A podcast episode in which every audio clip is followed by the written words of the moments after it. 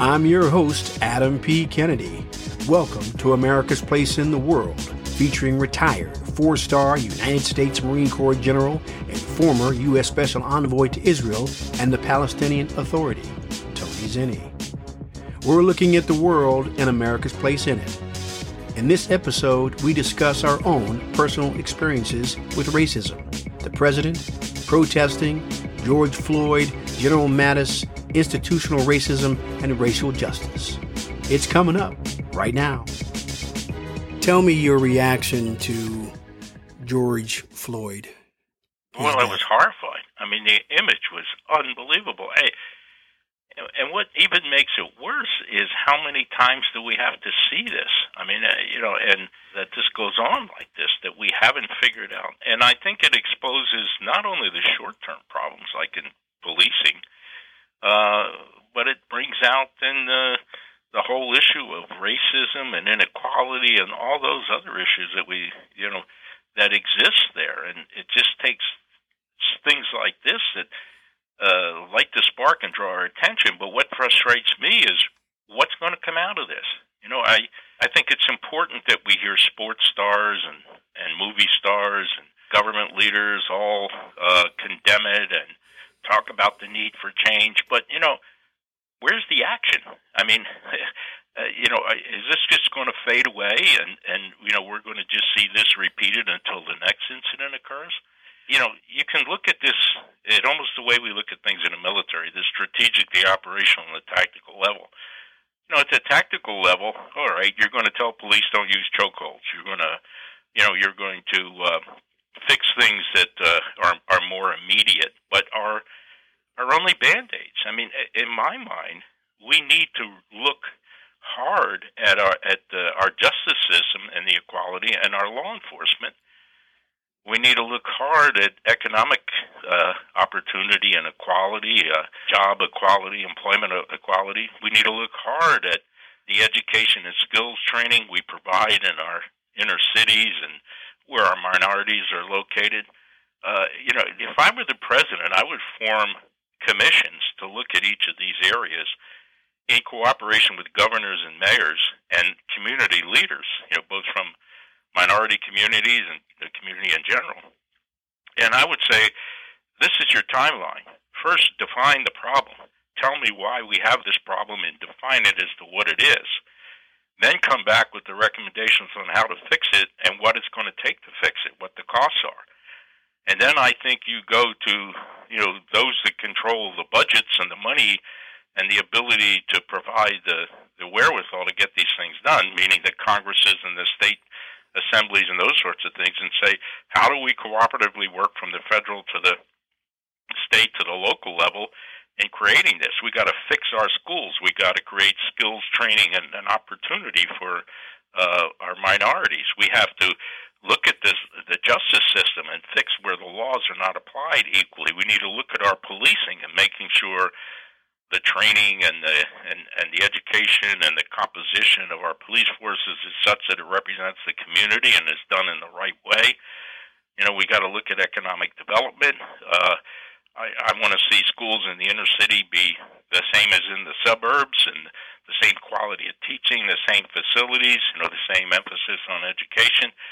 I mean, it's going to get back to this. We're going to hear a bunch of nice speeches again. We're going to hear people say things like, well, we have to have a conversation about racism. The conversation is over. It's got to be action. And, and this is what frustrates me. Uh, you know, show me what's going to come out of this. And, you know, the one thing about uh, Doctor King's efforts and movement, he saw the prize. The immediate prize was legislation. It was voting rights. It was civil rights legislation. And and he was able to work with uh, uh, Lyndon Johnson and get that legislation done. But, you know, we need more legislation. We need more programs. We need more investment. And then at the same time, we need to figure out what's the basis of this racism that still exists.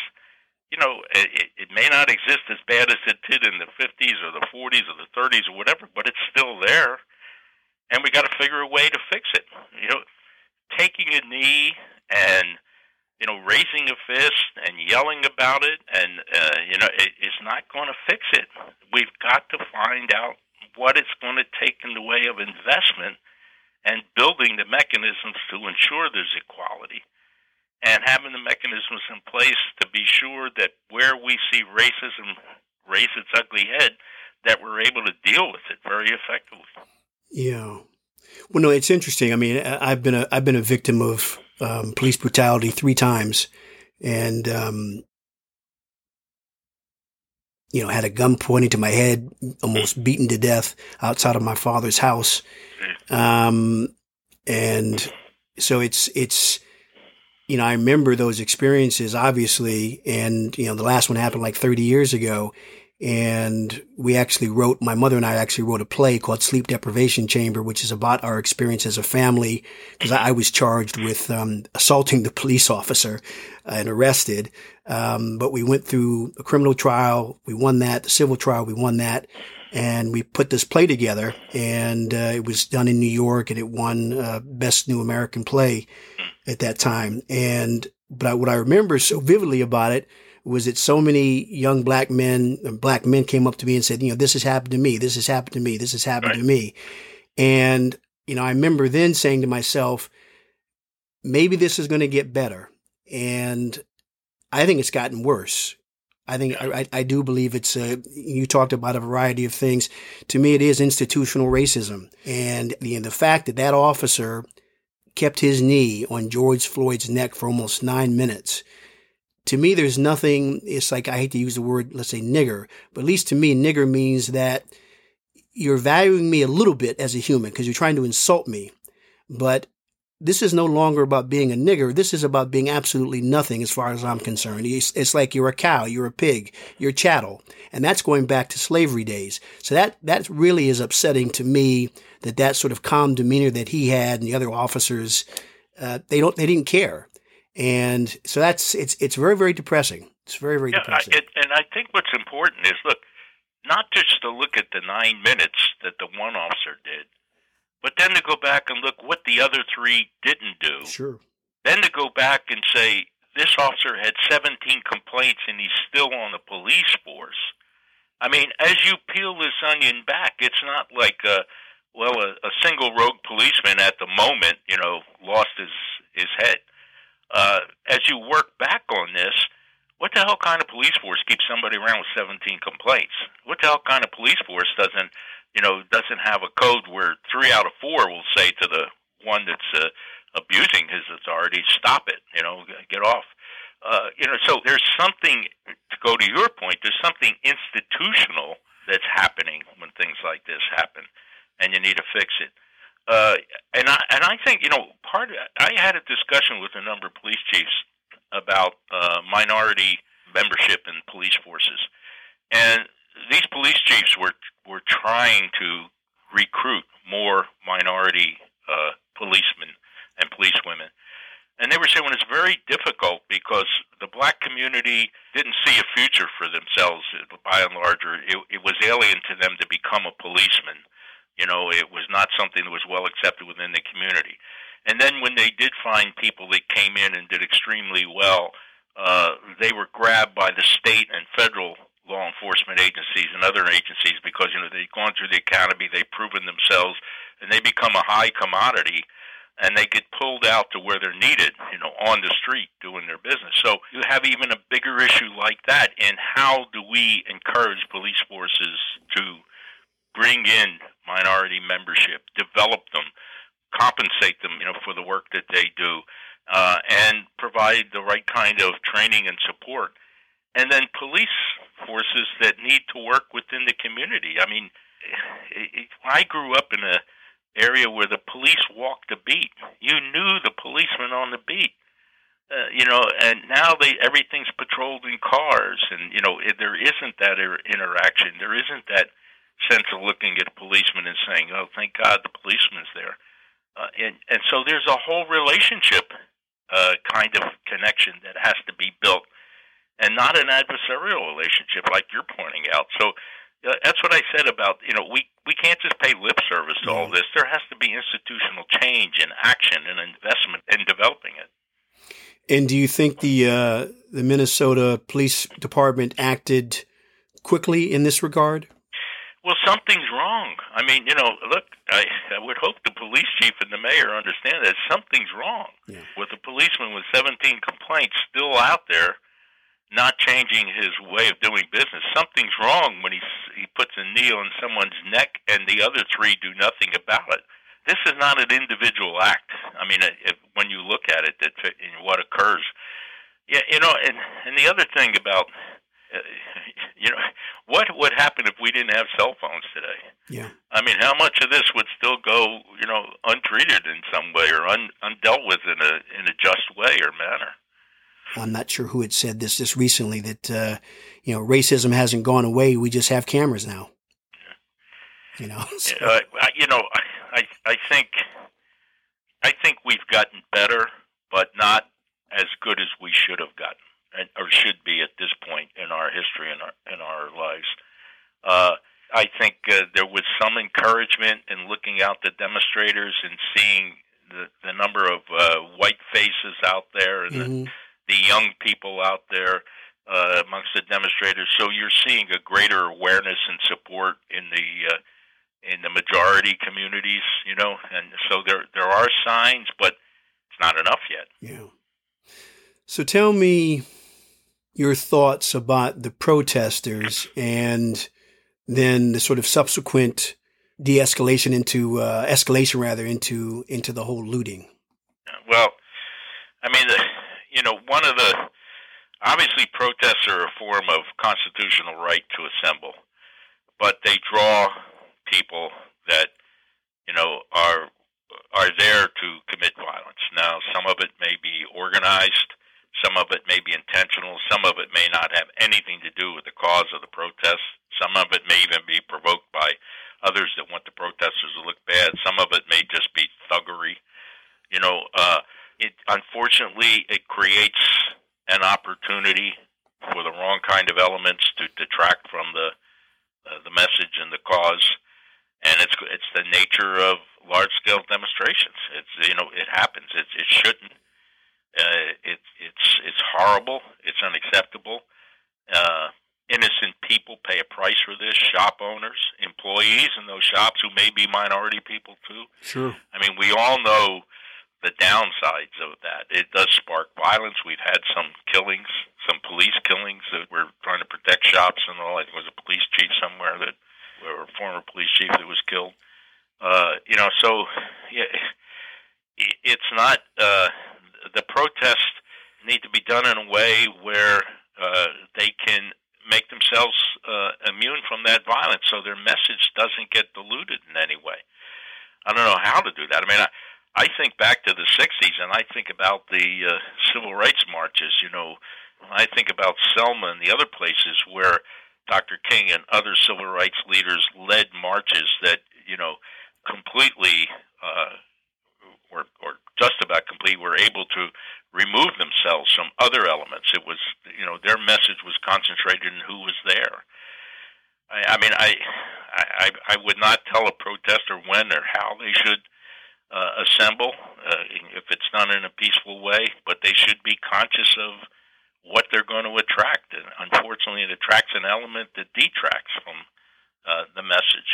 And then the problem becomes for those that need to uh, ensure that violence doesn't escalate, and how do they separate the protesters doing their thing legitimately and constitutionally from those that are committing violence and looting and, you know, other acts, uh, criminal acts? I mean, then it becomes a matter of where police reaction, uh, law enforcement reaction ends up affecting uh, those that were out there to peacefully demonstrate. Mm-hmm. And where these demonstrations, protests have happened and some that have gotten out of hand, do you think, for the most part, that the governors have used the National Guard well? Uh, well, again, I think you can't you can't paint the brush across everybody. You know, there, I think there are some places where the where the police have handled it well, some places where there may have been Uh, overreaction, uh, some places where they've been underreaction, you know. Uh, so I do think it's a mixed bag. Uh, okay.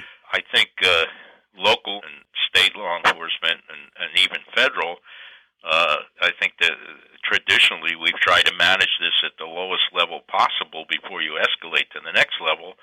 But unfortunately, what that means, something bad has to have happened for you to go to the next level. I mean, the criticism of the president is he's jumping the gun uh, to federal troops uh, without any governors asking for it or, or feeling that they haven't managed it within their own capabilities, and, and that's a mistake. Uh, but, uh, you know, governors and mayors have to make the right call. You don't want to come out too heavy-handed and overreact, because that's going to get a counter-reaction. But again, you don't want to find yourself that, you know, you you tried to handle it uh, uh, with just local police, and suddenly it got out of control and you have fires raging and stores looted and people harmed uh, because you didn't have sufficient security. So it's, it's a damned if you do, damned if you don't. It's very difficult for them to make the call to say, when do I apply this and how do I apply this uh, degree of law enforcement, and when do I escalate it, and you know, uh, when do I draw it down? I mean, those are those are difficult leadership challenges. Mm-hmm. Well, your uh, your friend and colleague General Mattis talked about, you know, the president does not even pretend to try to unite the country, mm-hmm. as instead engaged in a deliberate effort to divide the country while lacking mature leadership. What's your yes. take? What's your take on that, sir? No, I, well, I think he's he's right in what he's saying. It, uh, the president has to be compassionate and understand what's happened and understand the community that was most affected by this. Uh, he has to be firm in what he does. Uh, he has to work with the governors and mayors in a constructive and positive way. Uh, he should offer them help and support. He shouldn't try to override them. Uh, federal use of federal troops is a last resort. We've certainly used them in the past. I mean, uh, we've used them in the sixties, and Eisenhower used them in the in the fifties, and uh, you know, it, it goes way back. You know, George Washington used troops to put down the Whiskey Rebellion, and you know, so you know, we, it was the Rodney King riots in the in, in the early nineties in L A. The Marines were there. I mean, the Marines went to Alcatraz to put down the rebellion. In the twenties, they had to put Marines on the trains to guard against the theft of the mails, and you know, we've used federal troops in the past, and there is a law that. Uh, Uh, you know, allows the president to do that. But the understanding is you're not going to use federal troops, only as a last resort, and only when governors and mayors feel uh, the situation is beyond what they can control. And I don't think we've seen it get to that point. I mean, that's why the states have the ability to call on the National Guard. That's why the president has the ability to federalize the National Guard. And that's why the president, as a last resort, can commit active duty forces, but that should only be at a last resort, with the with the consent and understanding of the governors and mayors that uh, they need that kind of capability. It's gotten beyond their control, and so I think what you hear General Mattis saying, for him to leap in and threaten the use of federal troops. Look, no soldier, sailor, airman, or Marine wants to go into their own streets of their own own towns and neighborhoods. Uh, they're not trained as policemen.